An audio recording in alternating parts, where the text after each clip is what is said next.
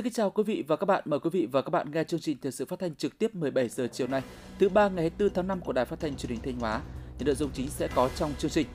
Ngày làm việc thứ hai phiên họp thường kỳ tháng 5 năm 2022, thảo luận cho ý kiến vào một số chính sách, chương trình kế hoạch thúc đẩy phát triển kinh tế xã hội của tỉnh.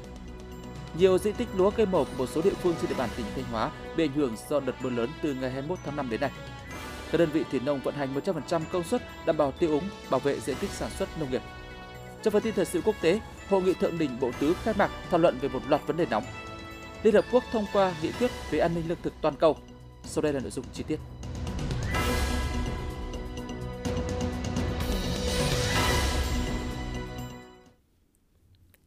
Thưa quý vị và các bạn, ngày 24 tháng 5, dưới sự chủ trì của đồng chí Đỗ Minh Tuấn, Phó Bí thư tỉnh ủy, Chủ tịch Ủy ban dân tỉnh, phiên họp thường kỳ Ủy ban dân tỉnh tháng 5 tiếp tục làm việc ngày thứ hai. Các đại biểu tham dự phiên họp đã tập trung thảo luận cho ý kiến vào một số chính sách, chương trình, kế hoạch thúc đẩy phát triển kinh tế xã hội của tỉnh. Tham dự phiên họp có các đồng chí Ủy viên Ban Thường vụ tỉnh ủy, Phó Chủ tịch Ủy ban dân tỉnh, các ủy viên Ủy ban dân tỉnh và lãnh đạo một số ngành cấp tỉnh, tin của phóng viên Hữu Đại. Tại phiên họp, các đại biểu đã thảo luận cho ý kiến vào dự thảo tờ trình về việc ban hành chính sách khuyến khích đầu tư xây dựng trường phổ thông tư thục chất lượng cao trên địa bàn tỉnh Thanh Hóa do Sở Giáo dục và Đào tạo chủ trì soạn thảo với mục đích khuyến khích đầu tư xây dựng, thành lập trường và đầu tư xây dựng nhà trường đạt tiêu chuẩn trường phổ thông tư thục chất lượng cao trên địa bàn Thanh Hóa, tạo điều kiện cho một bộ phận học sinh có năng lực, có nhu cầu tiếp cận với chương trình giáo dục tiên tiến của cả nước trong khu vực trên thế giới, hình thành phát triển kỹ năng hướng tới học sinh toàn cầu, góp phần nâng cao chất lượng giáo dục, đồng thời giảm quá tải đối với các trường phổ thông công lập và giảm chi ngân sách nhà nước cho giáo dục. Kết luận nội dung này, Chủ tịch Ban dân tỉnh Đỗ Minh Tuấn cho rằng nội dung dự thảo tờ trình đã xuất phát từ yêu cầu thực tiễn xây dựng trường phổ thông tư thục chất lượng đang là lĩnh vực được nhiều nhà đầu tư quan tâm. Tuy nhiên, tờ trình chưa làm rõ được các cơ sở pháp lý để triển khai thực hiện. Do vậy, Chủ tịch Ban dân tỉnh chỉ đạo Sở Giáo dục và Đào tạo phối hợp với Văn phòng Ủy ban dân tỉnh tham mưu Ban cán sự Đảng Ủy ban dân tỉnh báo cáo thường trực tỉnh ủy, Ban thường vụ tỉnh ủy về việc dừng xây dựng chính sách này. Tiếp đó, phiên họp đã thảo luận cho ý kiến về tờ trình dự thảo nghị quyết quy định nguyên tắc tiêu chí định mức phân bổ vốn ngân sách trung ương và tỷ lệ vốn đối ứng của ngân sách địa phương thực hiện chương trình mục tiêu quốc gia giảm nghèo bền vững giai đoạn 2021-2025 trên địa bàn tỉnh Thanh Hóa. Theo đó, nguyên tắc phân bổ vốn là đầu tư có trọng tâm, trọng điểm cho các huyện nghèo, xã đặc biệt khó khăn, vùng bãi ngang ven biển và hải đảo. Việc phân bổ cụ thể ngân sách trung ương và tỷ lệ đối ứng của ngân sách địa phương phải phù hợp với tình hình thực tế, khả năng cân đối của ngân sách, không phân bổ vốn của chương trình để chi cho các hoạt động thuộc nhiệm vụ quản lý nhà nước đã được bố trí đầy đủ từ nguồn vốn chi thường xuyên. Trên cơ sở nguyên tắc phân bổ, dự thảo tờ trình cũng đưa ra tỷ lệ phân bổ vốn ngân sách trung ương giữa cơ quan cấp tỉnh và các huyện thị xã thành phố theo từng dự án, tiểu dự án. Kết luận nội dung này, Chủ tịch Ủy ban dân tỉnh Đỗ Minh Tuấn giao Sở Lao động Thương binh và Xã hội phối hợp với Sở Kế hoạch Đầu tư, Sở Tài chính tiếp tục nghiên cứu bổ sung hoàn thiện nội dung tờ trình, trình Ban Thường vụ tỉnh ủy xem xét cho ý kiến. Chủ tịch Ủy ban dân tỉnh cũng lưu ý nội dung tờ trình phải bám sát nội dung quyết định số 02 ngày 18 tháng 1 năm 2022 của Thủ tướng Chính phủ về quy định nguyên tắc tiêu chí định mức phân bổ vốn ngân sách trung ương và tỷ lệ vốn đối ứng của ngân sách địa phương, thực hiện chương trình mục tiêu quốc gia giảm nghèo bền vững giai đoạn 2021-2025. Đặc biệt cần cân nhắc lại tỷ lệ phân bổ vốn giữa cơ quan cấp tỉnh và các huyện, thị xã, thành phố đối với mỗi dự án, tiểu dự án tùy tính chất từng dự án, từng dự tự án để đưa ra tỷ lệ phân bổ phù hợp, sát yêu cầu thực tiễn cũng như quy định chung. Cũng trong chương trình phiên họp, các thành viên Ủy ban dân tỉnh đã thảo luận và cho ý kiến về kế hoạch chuyển đổi, đầu tư xây dựng và quản lý kinh doanh khai thác chợ trên địa bàn tỉnh Thanh Hóa giai đoạn 2022-2025. Dự thảo tờ trình đề nghị ban hành nghị quyết quy định mức chi tập huấn bồi dưỡng giáo viên và cán bộ quản lý cơ sở giáo dục để thực hiện chương trình mới, sách giáo khoa mới giáo dục phổ thông trên địa bàn tỉnh Thanh Hóa ngày 24 tháng 5 tại Nghĩa trang quốc tế Đồng Tâm, huyện Bá Thước.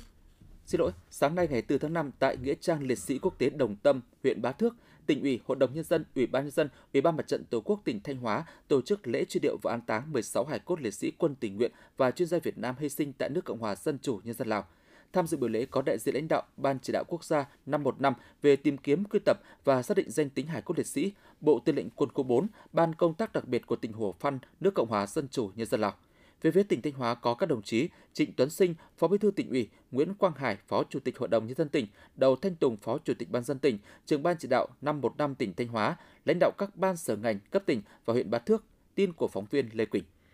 Trong mùa khô năm 2021-2022, đội quy tập Hải cốt liệt sĩ thuộc Bộ Chỉ huy Quân sự tỉnh Thanh Hóa đã tìm kiếm, cất bốc, quy tập, đưa về nước được 16 hải cốt liệt sĩ là quân tình nguyện và chuyên gia Việt Nam hy sinh tại nước bạn Lào – trong không khí trang nghiêm thành kính, các đoàn đại biểu của Ban chỉ đạo quốc gia năm 15, Bộ Tư lệnh Quân khu 4, Ban công tác đặc biệt tỉnh Hồ Phan, nước Cộng hòa Dân chủ Nhân dân Lào, tỉnh ủy, hội đồng nhân dân, ủy ban nhân dân, ủy ban mặt trận tổ quốc tỉnh Thanh Hóa và các huyện Bá Thước, Cẩm Thủy, Lang Chánh, Quan Sơn đã đến đặt vòng hoa dân hương tại đài tưởng niệm nghĩa trang liệt sĩ quốc tế Đồng Tâm, tưởng nhớ các liệt sĩ đã hy sinh vì sự nghiệp giải phóng dân tộc và làm nhiệm vụ quốc tế cao cả.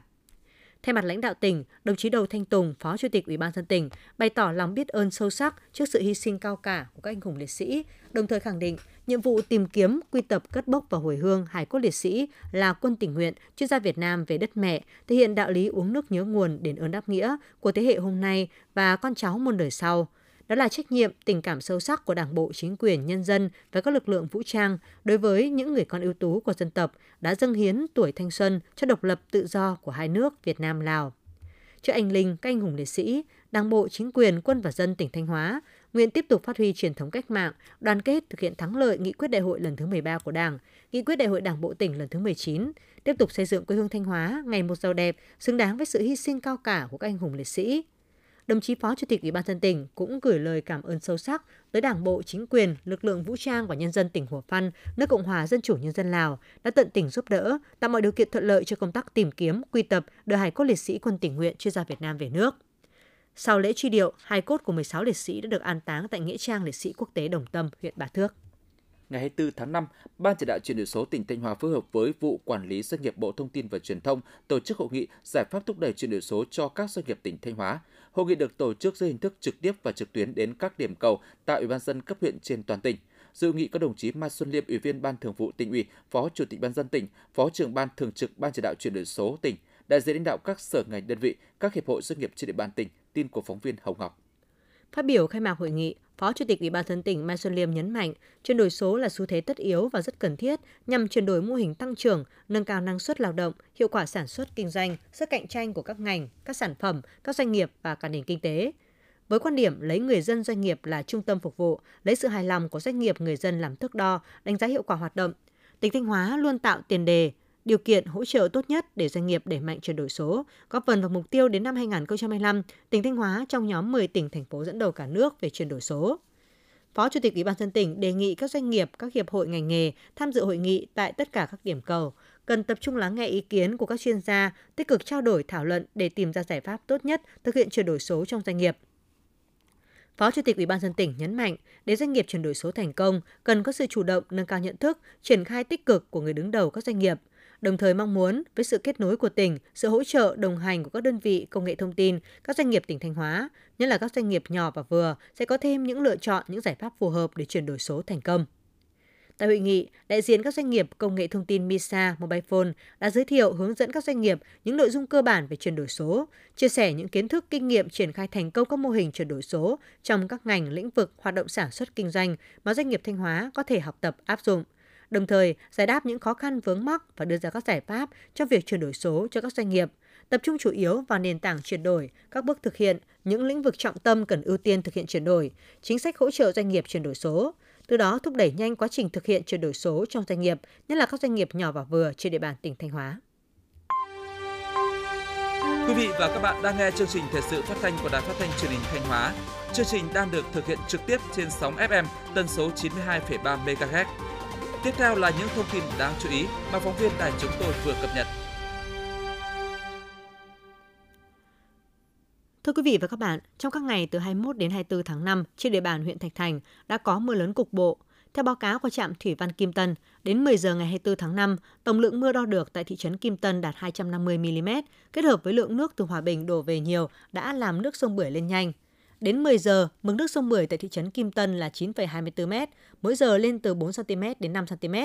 Dự báo trong chiều tối và đêm ngày 24 tháng 5, mực nước sông Bưởi tại Kim Tân sẽ lên mức báo động 1. Mưa lớn đã gây ngập úng cục bộ hơn 110 ha lúa xuân đang chín, 73 ha mía nguyên liệu và hàng chục hecta rau màu các loại đang kỳ thu hoạch, nhất là diện tích dưa hấu tại đội 1 thị trấn Vân Du. Hiện bà con nông dân đang hỗ trợ giúp đỡ nhau khẩn trương thu hoạch và bốc xếp đưa lên phương tiện vận chuyển về nơi tập kết an toàn để nhập cho các thương lái. Ban chỉ huy phòng chống thiên tai tìm kiếm cứu nạn và phòng thủ dân sự tỉnh Thanh Hóa vừa phát công điện số 05 gửi Chủ tịch ban dân các huyện Thạch Thành và Vĩnh Lộc yêu cầu triển khai các giải pháp ứng phó mực nước sông Bưởi đang dâng cao.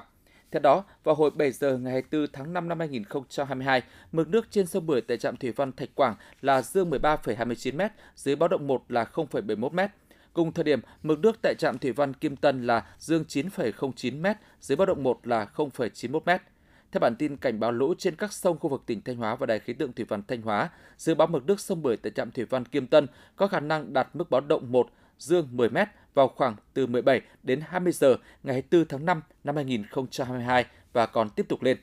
Ban Chỉ huy phòng chống thiên tai tìm kiếm cứu nạn và phòng thủ dân sự tỉnh Thanh Hóa phát lệnh báo động 1 trên sông Bưởi, đồng thời yêu cầu Chủ tịch ban dân các huyện Thạch Thành và Vĩnh Lộc triển khai ngay việc tuần tra canh gác đê theo các cấp báo động tổ chức kiểm tra, giả soát và sẵn sàng triển khai phương án đảm bảo công trình đê điều, đặc biệt là các trọng điểm sung yếu về đê điều, các cống dưới đê. Chủ động triển khai phương án sơ tán dân ở vùng bãi sông, tổ chức trực ban nghiêm túc 24 trên 24 giờ, theo dõi chặt chẽ diễn biến mưa lũ để sẵn sàng xử lý các tình huống ngay từ giờ đầu. Thông tin báo cáo kịp thời về Văn phòng Thường trực, Ban Chỉ huy phòng chống thiên tai tỉnh và Ban Chỉ huy phòng chống thiên tai tìm kiếm cứu nạn và phòng thủ dân sự tỉnh. Thưa quý vị và các bạn, những ngày qua mưa lớn và kéo dài đã làm nhiều diện tích lúa hoa màu và các tuyến đường giao thông trên địa bàn tỉnh Thanh Hóa bị ngập sâu. Bắt đầu từ hôm qua đến nay, 100% trạm bơm tiêu đã được các đơn vị thủy nông vận hành hết công suất, phản ánh của phóng viên thời sự. Trận mưa hơn 300 mm vào tối ngày 23 tháng 5 đã làm cho hơn 1.000 hecta lúa, 12 hecta hoa màu và nhiều tuyến đường giao thông ở 6 xã phía Nam huyện Thiệu Hóa bị ngập nặng. Nước trên sông Dừa dâng cao đã làm tràn đê ở một số vị trí sông yếu. Tại các điểm này, nhân dân và chính quyền địa phương đã phải đắp bao tải cát để chống tràn. Chi nhánh thủy nông huyện Thiệu Hóa cũng đã huy động tối đa nhân lực để vận hành các máy bơm tiêu. Tuy nhiên cho đến thời điểm hiện tại vẫn còn rất nhiều điểm ngập úng chưa thể tiêu thoát. Ở những địa phương có nhiều diện tích đang ngập như Triệu Sơn, Thọ Xuân, Quảng Sương, Nông Cống, Hà Trung, Yên Định, 112 trạm bơm tiêu dọc các triển sông lớn đều đã được vận hành tối đa. Việc khẩn trương bơm nước bằng máy động lực và mở tối đa các cửa cống đã góp phần tiêu úng bảo vệ an toàn cho hàng trăm hecta lúa chiêm xuân ở các vùng trũng thấp. Tại các trạm bơm dọc đê sông Mã, sông Chu, sông Yên, sông Cầu Chài và sông Bưởi, việc kiểm tra máy móc để đảm bảo vận hành liên tục cũng được các đơn vị thủy nông duy trì 24 trên 24 giờ. Theo dự báo của Trung tâm Dự báo Khí tượng Thủy văn Trung ương, những ngày tới trên địa bàn tỉnh Thanh Hóa sẽ vẫn tiếp tục có mưa. Do vậy, ngoài những biện pháp tích cực từ phía các đơn vị thủy nông, các xã nằm trong vùng xả lũ của các công trình thủy điện và hồ chứa đã đầy nước như Trung Sơn, Yên Mỹ, Cẩm Thủy, Cờ Đạt cần thông báo cho nhân dân có kế hoạch bảo vệ người tài sản hoa màu. Người dân tuyệt đối không đi lại, hoạt động ở những khu vực nguy hiểm có nguy cơ sạt lở cao. Các xã vùng hạ du cần chủ động có phương án di dời dân ở vùng trũng thấp đến nơi an toàn. Ủy ban dân tỉnh Thanh Hóa vừa có văn bản về việc triển khai thực hiện chỉ thị của Thủ tướng Chính phủ về một số nhiệm vụ giải pháp cấp bách để bảo tồn các loài chim hoang dã di cư tại Việt Nam. Cụ thể, Chủ tịch Ủy ban dân các huyện, thị xã, thành phố tiếp tục thực hiện đầy đủ hiệu quả nhiệm vụ quản lý, bảo vệ động vật hoang dã theo quy định, đồng thời chỉ đạo Ủy ban dân các xã, phường, thị trấn, trọng điểm và các đơn vị có liên quan tăng cường tuyên truyền vận động, nâng cao nhận thức về bảo tồn đa dạng sinh học, bảo tồn động vật hoang dã và các loài chim hoang dã di cư, chủ động kiểm tra, ngăn chặn, xử lý kịp thời các hành vi vi phạm pháp luật về quản lý, nuôi, mua bán, vận chuyển, chế biến, kinh doanh, trưng bày, quảng cáo, sử dụng trái phép mẫu động vật hoang dã không đảm bảo nguồn gốc hợp pháp, nhất là hành vi bẫy bắt, vận chuyển, buôn bán các loài chim bản địa, chim di cư hoang dã, thu gom dụng cụ, lưới bắt chim và yêu cầu các hộ dân sống trong và ven các vùng chim di cư, các cánh đồng lúa, các bãi bồi ven biển, các cánh rừng ngập mặn, các cơ sở kinh doanh ký cam kết bảo vệ, không tham gia bẫy bắt, buôn bán, kinh doanh, trưng bày, sử dụng chim hoang dã, chim di cư trên địa bàn.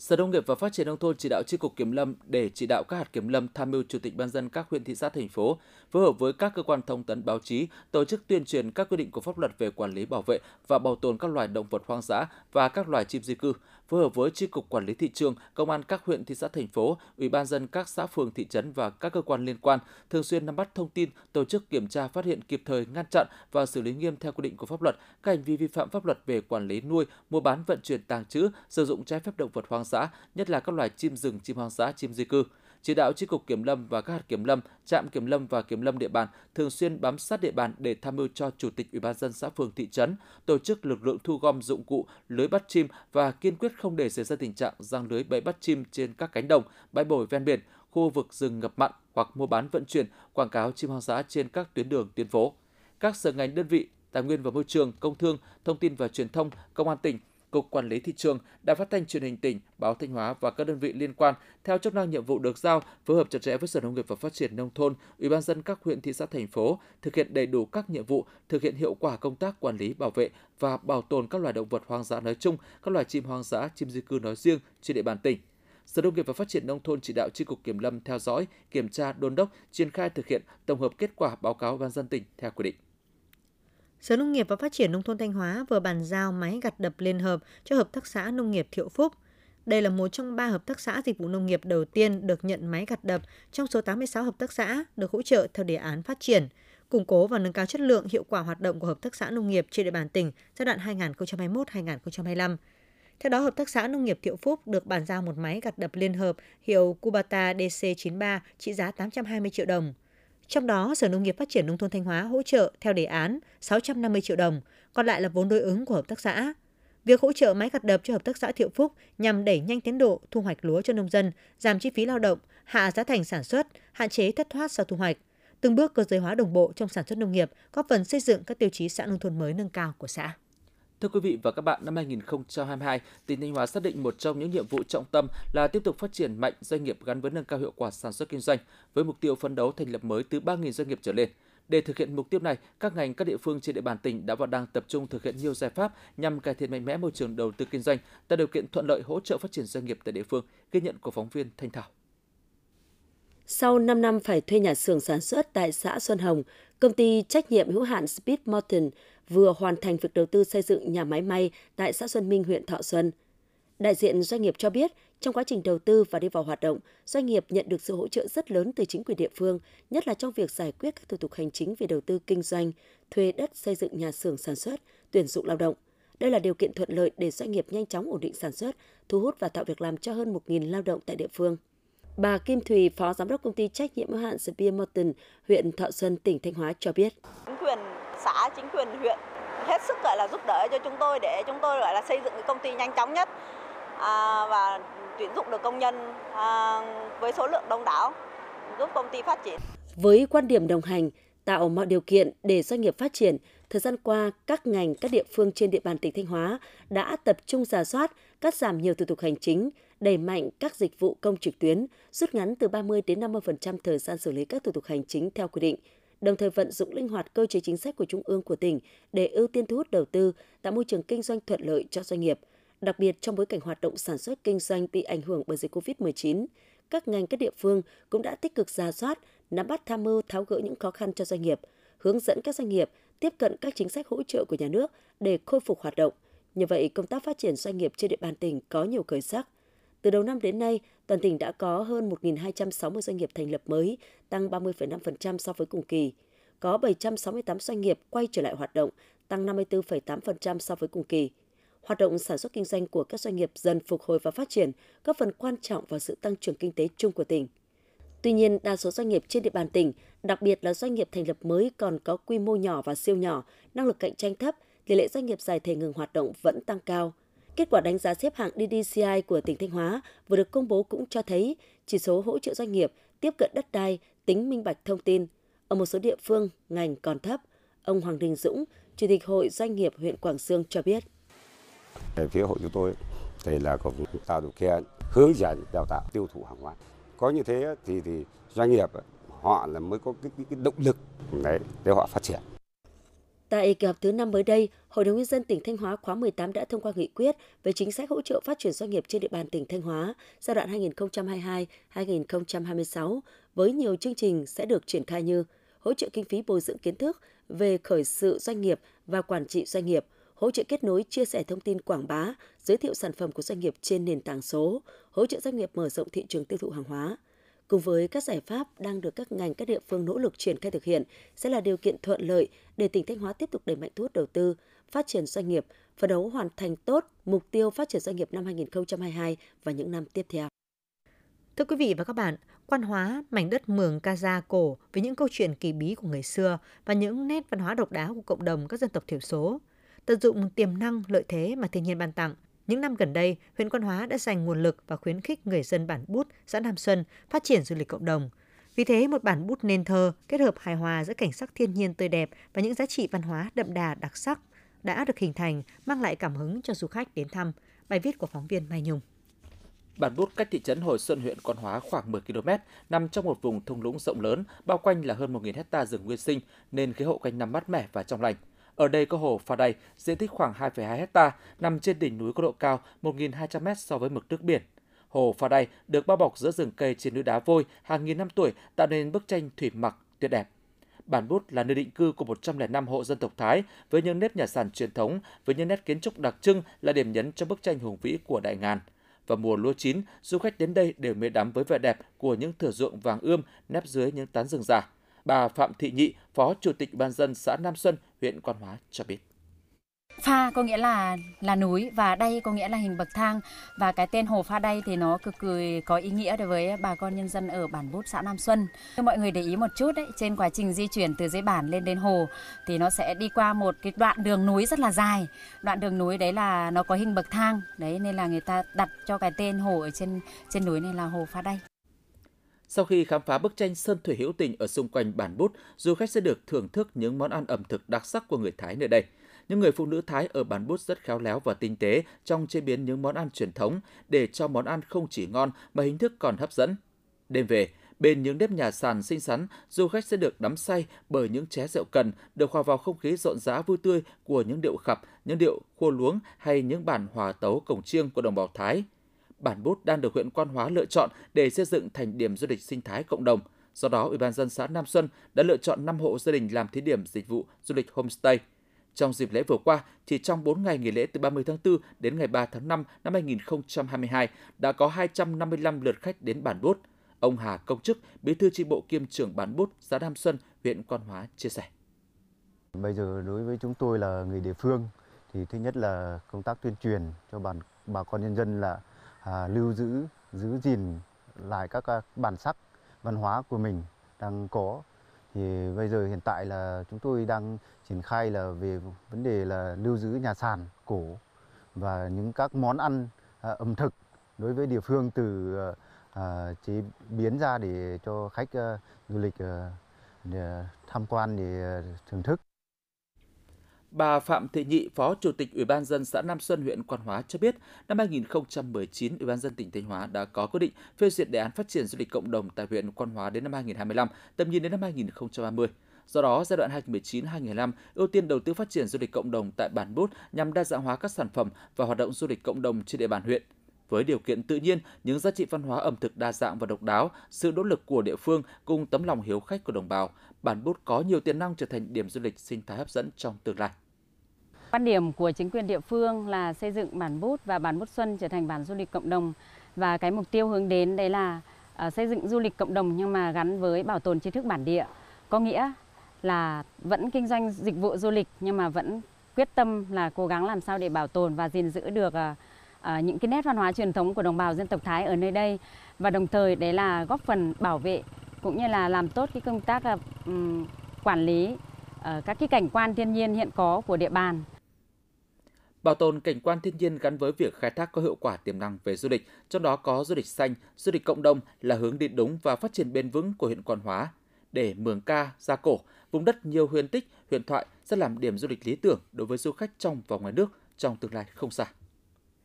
Tiếp theo là một số tin bắn đáng chú ý. Sáng ngày 24 tháng 5, huyện ủy Quan Hóa đã tổ chức hội nghị tập huấn nghiệp vụ kỹ năng báo cáo viên tuyên truyền miệng năm 2022 cho đội ngũ báo cáo viên tuyên truyền viên cơ sở – 80 cán bộ là báo cáo viên, tuyên truyền viên của các đảng bộ chi bộ trên địa bàn huyện đã tham dự hội nghị.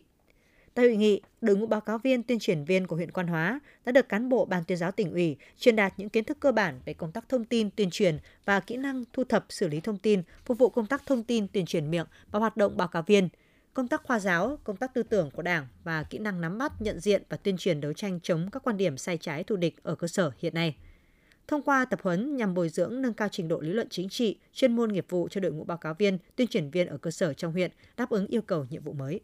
Những năm gần đây, công tác đào tạo nguồn phát triển đảng trong lực lượng chuẩn bị lên đường nhập ngũ là một trong những chủ trương lớn được cấp ủy chính quyền các địa phương trong tỉnh tổ chức thực hiện nghiêm túc, qua đó góp phần trang bị và nâng cao nhận thức chính trị, hiểu biết cho tân binh, đồng thời tạo nguồn phát triển đảng cho lực lượng vũ trang cũng như các tổ chức cơ sở đảng trong và ngoài quân đội. Mỗi năm toàn tỉnh có hàng nghìn tân binh lên đường thực hiện nghĩa vụ quân sự và nghĩa vụ công an nhân dân. Đảng ủy quân sự tỉnh đã lãnh đạo chỉ đạo Đảng ủy quân sự các huyện thành phố tham mưu và phối hợp tốt với cấp ủy địa phương cung cấp mở các lớp bồi dưỡng đối tượng Đảng trong thanh niên đủ điều kiện nhập ngũ. Thông qua lớp bồi dưỡng, các tân binh được trang bị kiến thức cơ bản về tổ chức Đảng và tư tưởng Hồ Chí Minh để xây dựng mục tiêu động lực phấn đấu rèn luyện trở thành đảng viên Đảng Cộng sản Việt Nam – từ nguồn thanh niên đủ điều kiện nhập ngũ năm 2022, các địa phương trong tỉnh đã mở lớp bồi dưỡng đối tượng Đảng cho gần 500 tân binh trước khi lên đường nhập ngũ. Thời gian tới, các địa phương trong tỉnh tiếp tục tăng cường lãnh đạo chỉ đạo, huy động sự vào cuộc của cả hệ thống chính trị nhằm thực hiện nghiêm túc các bước trong quy trình tuyển chọn, gọi công dân nhập ngũ đảm bảo đúng luật, đồng thời quan tâm đến công tác lựa chọn tạo nguồn bồi dưỡng những quần chúng ưu tú để phát triển Đảng trong lực lượng thanh niên nhập ngũ.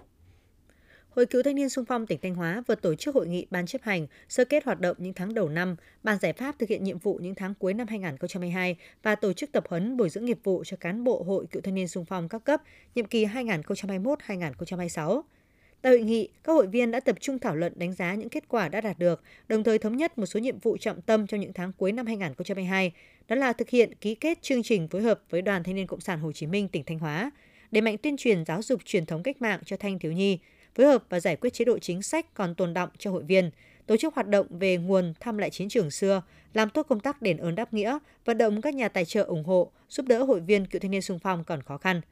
Cũng tại hội nghị, 180 cán bộ Hội Cựu Thanh niên Sung phong đã được tập huấn, bồi dưỡng nghiệp vụ, tiếp thu các chuyên đề về hướng dẫn thực hiện điều lệ Hội Cựu Thanh niên Sung phong khóa 4, truyền thông Cựu Thanh niên Sung phong Việt Nam và Cựu Thanh niên Sung phong Thanh Hóa, kỹ năng triển khai công tác hội, một số vấn đề về công tác tổ chức, kiểm tra chính sách thi đua khen thưởng và công tác văn phòng hội.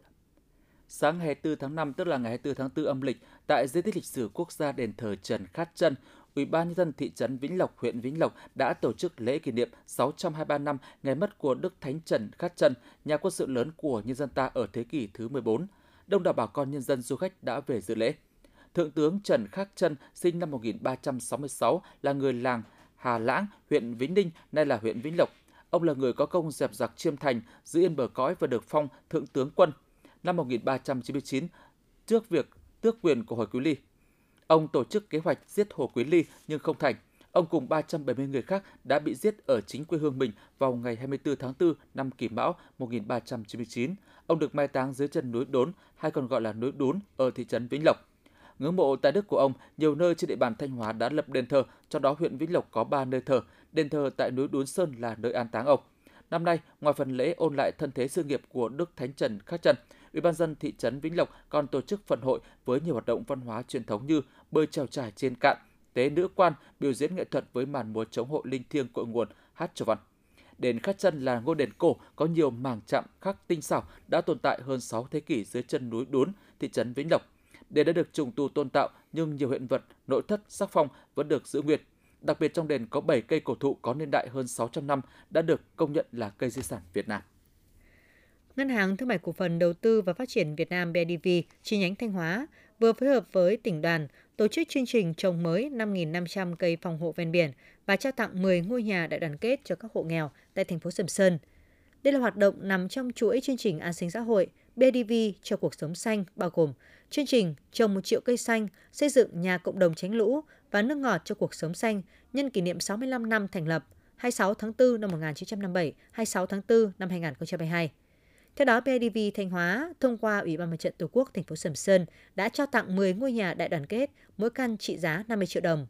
BIDV Thanh Hóa cũng đã phối hợp với tỉnh đoàn tổ chức lễ phát động trồng 5.500 cây phòng hộ ven biển tại khu neo đậu tàu thuyền Lạch Hới, đê biển Quảng Cư và bãi biển Quảng Hùng.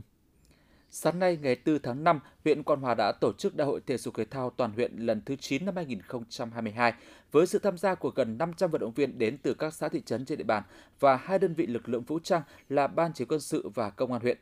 Đại hội thể dục thể thao huyện Quan Hóa sẽ diễn ra trong 3 ngày từ 24 đến 26 tháng 5. Các vận động viên tranh tài ở các môn cầu lông, bóng bàn, điền kinh, bóng chuyền. Riêng môn bóng chuyền có 7 đội nam và 7 đội nữ. Các đội được chia thành hai bảng thi đấu vòng trong một lượt tính điểm, xếp hạng, hai đội xếp nhất nhì mỗi bảng lọt vào vòng bán kết. Đại hội thể dục thể thao là dịp để huyện Quan Hóa tiếp tục tuyển chọn các vận động viên xuất sắc nhất tham gia Đại hội thể dục thể thao tỉnh Thanh Hóa lần thứ 9 vào đầu tháng 6 năm 2022. Sáng ngày 24 tháng 5, huyện Yên Định đã tổ chức hội thao Trung đội Dân quân cơ động năm 2022 nhằm nâng cao khả năng sẵn sàng chiến đấu cho lực lượng dân quân cơ động ở cơ sở, đáp ứng yêu cầu nhiệm vụ trong tình hình mới. Tại hội thao, gần 200 cán bộ chiến sĩ của 7 trung đội dân quân cơ động ở 7 xã thị trấn thuộc cụm 1 của huyện đã tham gia các nội dung duyệt đội ngũ đội hình cấp trung đội, đồng diễn võ thể dục tay không, trung đội trưởng, tiêu đội trưởng thực hành xử lý tình huống bảo vệ mục tiêu, bắn súng AK-71, ném lựu đạn và chạy vũ trang 3.000m đối với nam, 1.500m đối với nữ. Qua hội thao nhằm tuyển chọn trung đội dân quân cơ động có thành tích xuất sắc để thành lập đội tuyển đại diện cho huyện Yên Định tham gia hội thao trung đội dân quân cơ động cấp tỉnh năm 2022. Quý vị và các bạn vừa theo dõi phần tin trong tỉnh, ngay sau đây sẽ là bản tin thời sự quốc tế.